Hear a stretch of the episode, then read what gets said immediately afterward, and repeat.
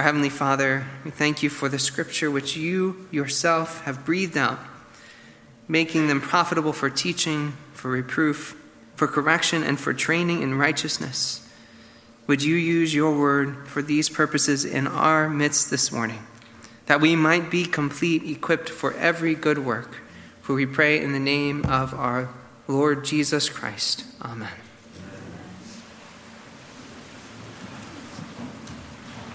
If you please open your Bibles to our sermon text, Zechariah chapter 9, verses 9 through 17, page 796 in the Pew Bibles.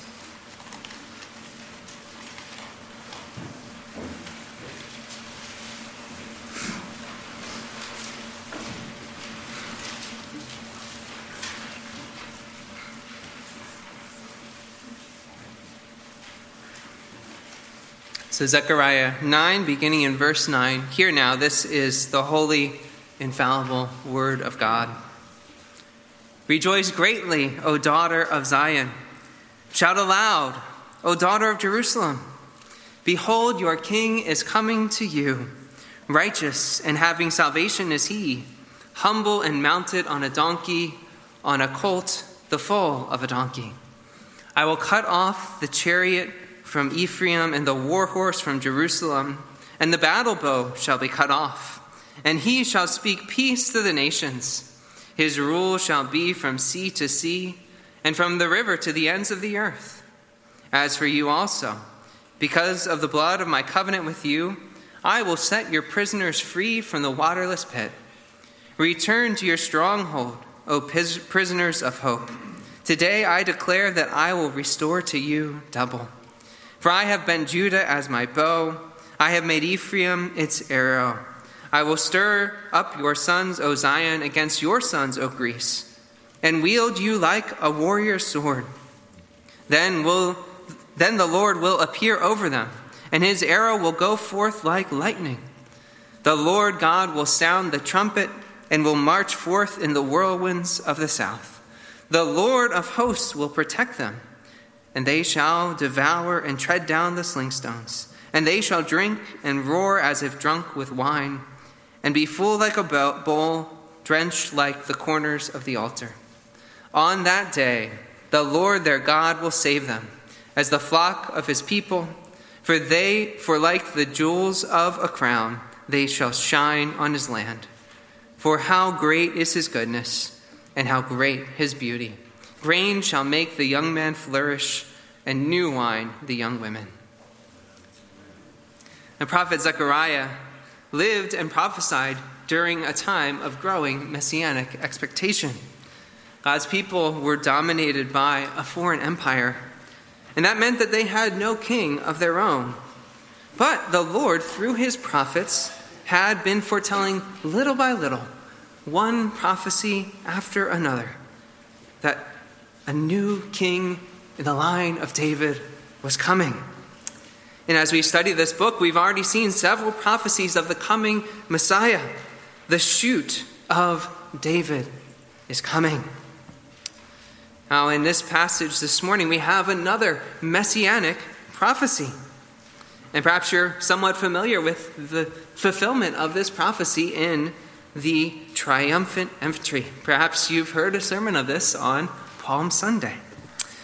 But just like this year, I preached at Christmas time, I preached on several Old Testament prophecies of Jesus' birth in their original Old Testament context. So, also this morning, we get to see this prophecy in its original context. Usually on Palm Sunday, it's preached from Matthew or Mark or Luke or John, and you just get that little snippet, just the little bit of the verse that's quoted there. But here we get to see there's far more to the prophecy than the few lines that are quoted in the New Testament. It goes on all the way to the end of the chapter. It speaks not only of Christ's triumphal entry into Jerusalem, but it speaks of his reign of peace, of his deliverance of the captives, of his advancing the kingdom, a coming feast, and a final praise to the Lord as his people shine like jewels in a crown. And of course, Jesus he knew all this. He fulfills it all. But at the root of all these things is the King himself. And what stands out most of all is that he is a different kind of king, not like the kings of other nations, not what you would expect a king to be, not a king riding proud on his charging warhorse coming to conquer, but rather a poor, even an afflicted king, riding a humble donkey and trusting in the Lord to deliver him.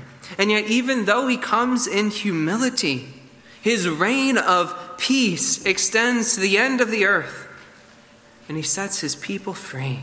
He ultimately is the one who delivers the captives, he is the one who delivers you and me. Now we know that this passage has already been fulfilled by our Lord Jesus Christ. And so the application for you is to rejoice greatly. Shout aloud, for behold, your king, not as it says comes, but he has already come. And so that is the application this morning. And we'll see further applications as we take part in the ongoing advancement of his kingdom of peace. And we praise the Lord for his goodness and his beauty.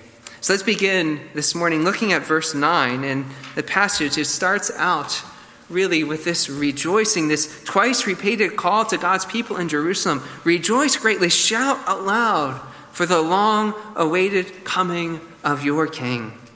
And the Hebrew here, it's dramatic. Behold your king. Behold your king. He comes to you. Just like we saw in chapter 6 Behold a man. His name is Shoot, the Shoot. After it calls us to rejoice because he is coming, there is a fourfold description of this coming king. And we want to work carefully through each of these descriptions. First, he is righteous. And this is an essential attribute for a true king that he is one who keeps and upholds the law, one who walks in the ways of the Lord. Of course, he must be righteous himself if he is to rule over others in righteousness. This is how it's put in Psalm 72, the description of the ideal Israelite king. Give the king your justice, O God, and your righteousness to the royal son. May he judge your people with righteousness and your poor with justice. And this lines up with also the prophecy of the coming branch in Jeremiah 23 5. Behold, the days are coming, declares the Lord, when I will raise up for David a righteous branch, and he shall reign as king, and deal wisely, and shall execute justice and righteousness in the land. And of course, this is a perfect description of the one who fulfills this all, our Lord Jesus Christ, for he is the perfect, sinless Son of God. It's only only because of his perfect righteousness that he is able to be the sinless sacrifice who bears the sins of his people on the cross.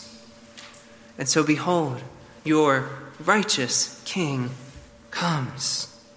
Along with righteous, it also says here that the king is saved. It's a little difficult to understand what that means. So almost all the English translations they massage the translation. The ESV here goes with having salvation, but the Hebrew is very simple. It's very clear. Righteous and saved is he. That's true. This translation it's more difficult to understand. But we need to interpret what the, the words that God gives us here in the scripture not what we would like it to say. So let's consider what this means in the original context and then as it is fulfilled by Christ. When the Israelites originally asked God for a king, they asked for one who would go out before us and fight our battles. That's what they wanted, 1 Samuel 8:20. They wanted a strong man, a king who would be their savior. But this deeply grieved the Lord because he was their king, he was their deliverer. And he said that they needed to trust him to fight their battles. Now, the Lord warned them that they didn't really want what they were asking for. But as they continued to demand it, he gave in. He gave them Saul. and it was a disaster. It's true, Saul won many battles, but he was not righteous, nor was he humble. And he did not obey the Lord, and his tale is a tragedy. What they really needed was a humble king who trusts in the Lord to fight Israel's battles, who trusts the Lord to save them. In other words, not primarily a Savior, but a saved one. One who first and foremost knows that salvation is of the Lord.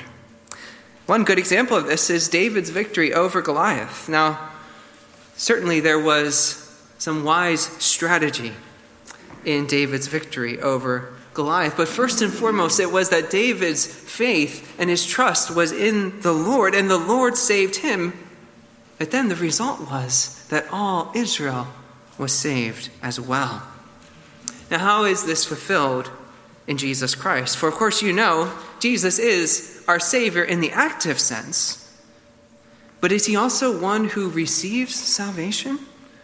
He is that as well. Where he is both God and man. And on the cross, he identifies himself with his people, with those who need and receive salvation. So he takes on himself the guilt and the shame of all our sins, and he bears the wrath of God that we deserve. He drinks it down to the dregs. He suffers, he dies, and only after he dies and he rests in the grave three days does the Father save him. He raises him up from death. And the New Testament almost always attributes the resurrection to the Father. God raised him up from the death. Occasionally, it also says the Spirit raised him up.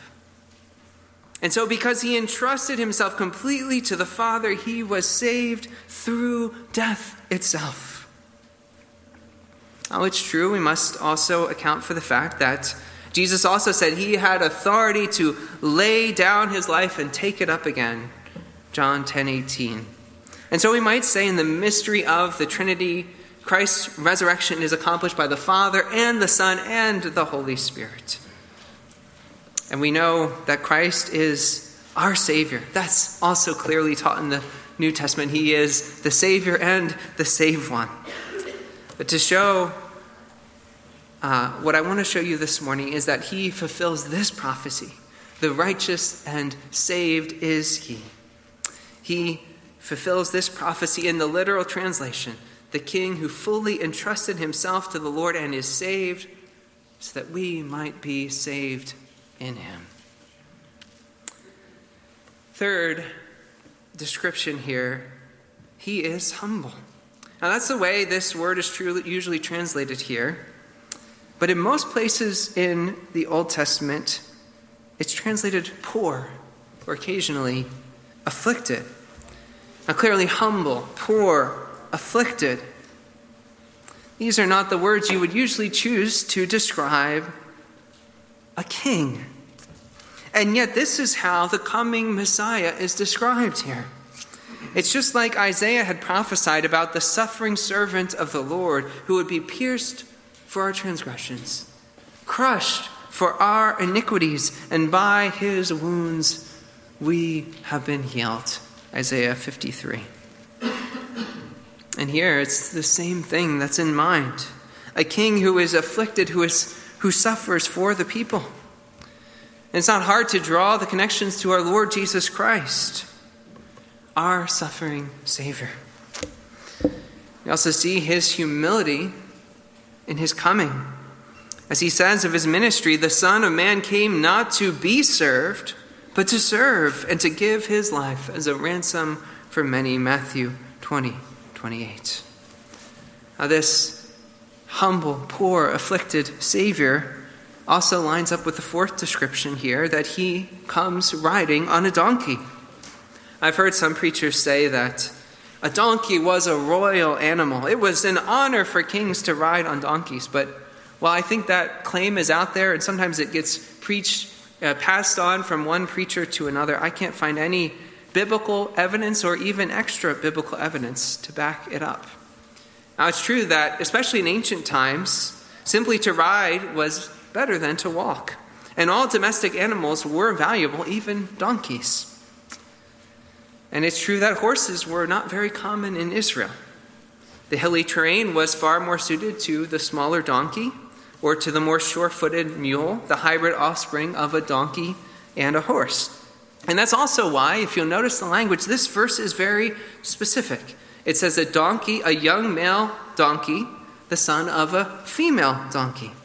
And that's to make sure you know this is a purebred donkey, not a mule, which would have been a donkey, the son of a, a horse, a mule. And so, though horses were not common, a king would have had access, and kings either rode in horses or chariots. Those were the animals of kings. Horses were far more grand, far more imposing, far more proud than donkeys. As we've seen, this is a different kind of king. I believe this is also likely a reference to a previous historical event. When David was fleeing from Jerusalem in shame during Absalom's rebellion, he was given a couple donkeys for him and his household to ride. 2 Samuel 16 1 and 2. Now, it doesn't explicitly say that he rode the donkey at the time, but it does seem appropriate. That during this time late in David's life, when he had lost his strength, when he was humiliated by the rebellion of his sons, that he rode a donkey. And of course, Jesus, he makes special preparations to make sure that he fulfills this prophecy as he enters Jerusalem. That people recognized what he was doing. They saw him coming in on that donkey, and they recognized that he was fulfilling this prophecy. And so they saw how it lined up with King David, even. And they began to shout, Hosanna to the Son of David. Blessed is he who comes in the name of the Lord. Hosanna in the highest. Matthew 21 9. They recognize him as the coming king. And they are rejoicing, they are shouting aloud, just as the Lord had called them to do in Zechariah chapter 9. Now, some of the Pharisees, they see this. They tell Jesus, rebuke, to rebuke his disciples. And how does he reply? I tell you, if these were silent, the very stones would cry out. Luke 19 40. The king was coming at last. They had to shout and rejoice. But almost no one in the crowd that day, not even Jesus' own disciples, really knew why he was entering disciples, what he had truly come to do. Perhaps they picked up on the message of the humility of the donkey. That clearly this wasn't a war leader riding in on a stallion to lead the troops out to conquer Israel's enemies. But how many really understood that he was headed to the cross? That this was how he would be saved in order to save his people. How many in this crowd who were shouting Hosanna would be shouting, Crucify him, only a few days later? And of course, Christ's triumphal entry, even his crucifixion, it's not the end of the story. After he rises again, he begins his reign of peace. And that's what we see in the very next verse, verse 10. I will cut off the chariot from Ephraim, the war horse from Jerusalem, and the battle bow shall be cut off. And he shall speak peace to the nations. His rule shall be from sea to sea, and from the river to the ends of the earth. On this verse, the Lord is saying that under their new king, his people will no longer need the traditional weapons of warfare. And so he removes them, he cuts them off. The Lord had always told his people not to trust in chariots and horses, but rather to trust in him, their God, to fight their battles. And now he's saying this new king comes to dismantle all the machinery of warfare. And instead, the king will speak peace to the nations. This is not just an absence of war, but a positive presence of peace. And this peace is the message of the gospel, the message that you can have peace with God through the Lord Jesus Christ, through faith in him. And so Christ, he sends forth his disciples as ambassadors of peace to the nations with this message Be ye reconciled to God, 2 Corinthians 5.20. As this message goes forth, his kingdom grows from the size of a tiny mustard seed into a large tree. Of the increase of his government and peace, there will be no end on the throne of David and over his kingdom to establish it and to uphold it with justice and with righteousness from this time forth and forevermore. Isaiah 9 7. And so it says, He will reign from sea to sea, from the river to the ends of the earth. And there will be people of every tribe and every tongue and every people and nation in Christ's kingdom. And he continues to reign even now as he sits at the right hand of the Father in heaven. His reign of peace. It goes on. Next, we see the Lord's deliverance. Verse 11 As for you also, because of the blood of my covenant with you, I will set your prisoners free from the waterless pit. Now, here the Lord, he promises to deliver his people from imprisonment because of his covenant relationship with them. This reference to the blood of the covenant goes back to when Moses sealed the covenant at Mount Sinai in Exodus 24 8. The blood of a sacrifice was shed, it was sprinkled upon the people as they promised to obey the Lord. But here I think the reference is not pointing backwards to that first sealing of the covenant, but rather pointing forwards to the next time that we see these words in Scripture. And that is at the Last Supper when Jesus is preparing to go to the cross. And likewise, he took the cup after they had eaten, saying, This cup that is poured out for you is the new covenant in my blood. Jesus was the sacrifice whose blood was shed to seal the new covenant for the remission of sins. For he came in order to set the captive free. And then the imagery used here is of a prisoner in a waterless pit. It's a reference back to Joseph, who was thrown into an empty cistern before he was sold by his brothers into slavery. Genesis 37 24. But Jesus says that he came to lead a second exodus out of Egypt, to proclaim liberty to the captives and recovery of sight to the blind, to set at liberty those who are oppressed, to proclaim the year of the Lord's favor. Luke 4 18 through 19. And in verse 12, the Lord calls the prisoners who now have hope since they've been set free to return to their stronghold. And here I don't think this is a literal place, but a person, the Lord, who is our refuge, who is our fortress, who is our stronghold. It says in verse 15, it says, The Lord of hosts will protect them. And the Lord promises, Today I declare, I will restore to you double. Since they've gone through this time of imprisonment, a time of lack, and now will receive restoration, a double blessing. This makes us think of the story of Job. After he had lost everything, in his later years, he receives back his fortunes, but they are doubled. And it's the same idea here, but here I believe in a spiritual sense, a double blessing. And of course, all this applies to all of you who have been set free from your sins by the blood of Christ. You were once a prisoner, without hope, without God in the world. And then Christ came. He rescued you from the waterless pit. And He calls you now to return to the Lord your stronghold. He pours upon you the double blessing. Next, we see imagery of kingdom warfare followed by celebration and feasting. Verse 16, verse 13. For I have bent Judah as my bow, I have made Ephraim its arrow. I will stir up your sons, O Zion, against your sons, O Greece, and wield you like a warrior's sword. As we come to these verses, there are two main ways to read them. Many take them as a reference to literal warfare, and so they must go back in time to before Christ came, before the coming of the king in verses 9 and 10. But I think a better understanding is that they are speaking about Christ's reign It's using the language of warfare, but they're speaking of spiritual warfare and the advance of Christ's kingdom through the gospel. And this actually makes better sense of the inclusion of Ephraim, the lost northern tribe, who was not a part of Judah, but is included in the church once all the nations are gathered in with the gospel.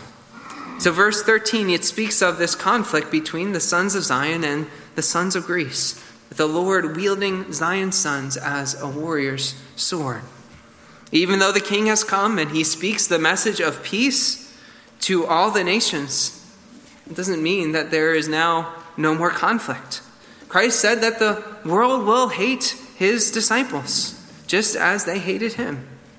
And yet, still, he sends us out like arrows, shot into enemy territory. And we are called to make disciples of all the nations. We are fighting a spiritual battle. We are claiming ground, advancing the kingdom. But we do not wage war as the world does. We do not do it with chariot and horse and bow. For the weapons of our warfare are not of the flesh, but have divine power to destroy strongholds. We destroy arguments and every lofty opinion raised against the knowledge of God, and take every thought captive to obey Christ. 2 Corinthians 10 4 through 5. We must put on the full armor of God, and we must wield the sword of the Spirit, which is the word of God, Ephesians 6:17. And though we fight, we do not fight with hatred of our enemy in order to conquer them, but as the Lord taught, we love our enemies.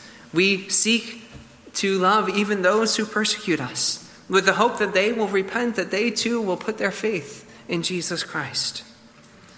And of course, we also know that we never fight alone. Verse 14. Then the Lord will appear over them, and his arrows will go forth like lightning. The Lord God will sound the trumpet and will march forth in the whirlwinds of the south. We see this imagery here of the divine warrior, just like we saw at the beginning of the chapter last time. And here we just see how much we must always put our trust in the Lord. For it's ultimately He who must win the battle. As it says at the beginning of verse 15, the Lord of hosts will protect them. Even as we enter the fray, we know it is the Lord who is our chief defender. In fact, Christ would never have sent out his disciples with the Great Commission if he could not have said, I am always with you, even to the end of the age.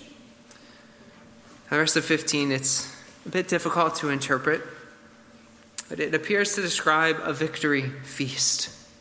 Even as we go out into the world as we're advancing the kingdom, the spiritual warfare, at the end of the day, there is feasting and celebration.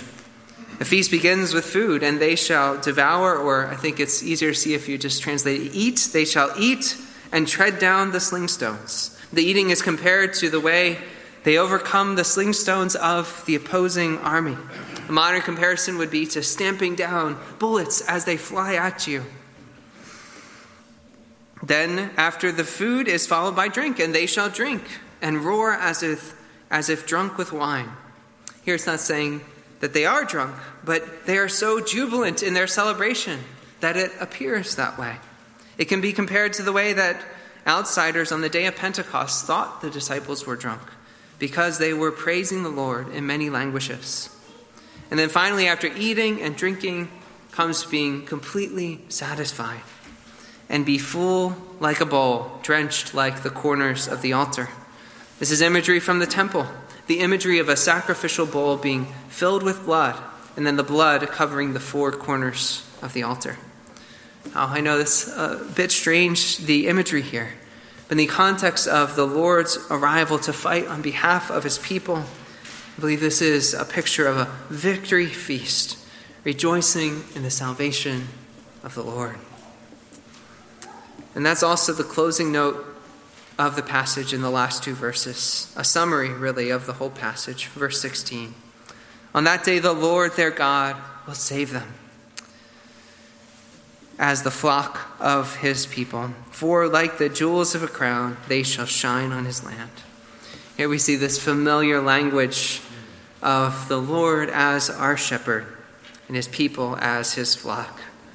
And the result of the Lord's salvation is that his people are radiant like shining jewels. As beautiful as the land of the Lord's creation is, the Lord's redeemed people shine out brighter than the land. This is how the Lord sees you, his beloved people. The bride of Christ, for whom Jesus Christ laid down his life so that he might present you in splendor without spot or wrinkle, holy and without blemish. Ephesians 5 27. And perhaps you recognize this language of shining like jewels in his crown from our baptism hymn, When He Cometh. That hymn actually draws more heavily from another verse, Malachi 3.17, but it also lines up here with this verse in Zechariah chapter 9. And we close with praise to the Lord in verse 17 For how great is his goodness, how great is his beauty.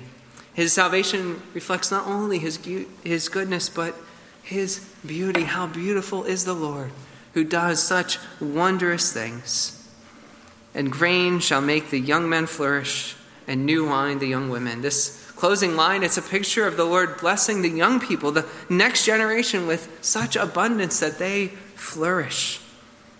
You think back after starting imprisoned in a waterless cistern with nothing to eat this blessing of plentiful grain and wine for the next generation, it shows the Lord's care for his people as a shepherd cares for his flock. The main theme of our passage this morning is a call to rejoice because your king is coming.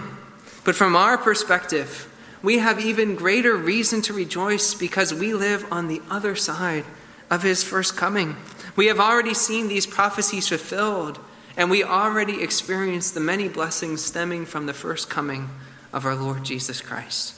Because Christ came as a different kind of king, not as a conqueror, but as a humble, suffering Savior, he ushered in his kingdom of peace. And now, as members of that kingdom, we see the kingdom has advanced and continues advancing to the very ends of the earth. We continue to fight in the spiritual battle knowing that Christ is always with us and he will win the ultimate victory. And so rejoice. Shout aloud, Your King has come, and he will return in glory on the final day, which is coming soon. So let's pray.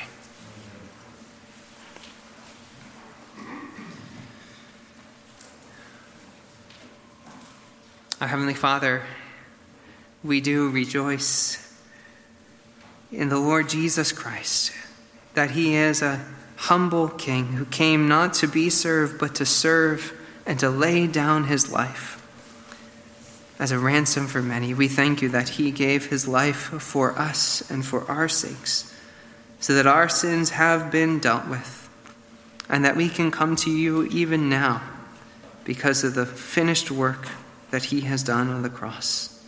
We thank you that he is reigning and that we have peace with you because of what he has done. Lord, we thank you that you are always with us in the spiritual battle. And so we know that you are our protector and defender. Give us strength for any struggles that your people are in even now, and strength for the week ahead that we might serve you.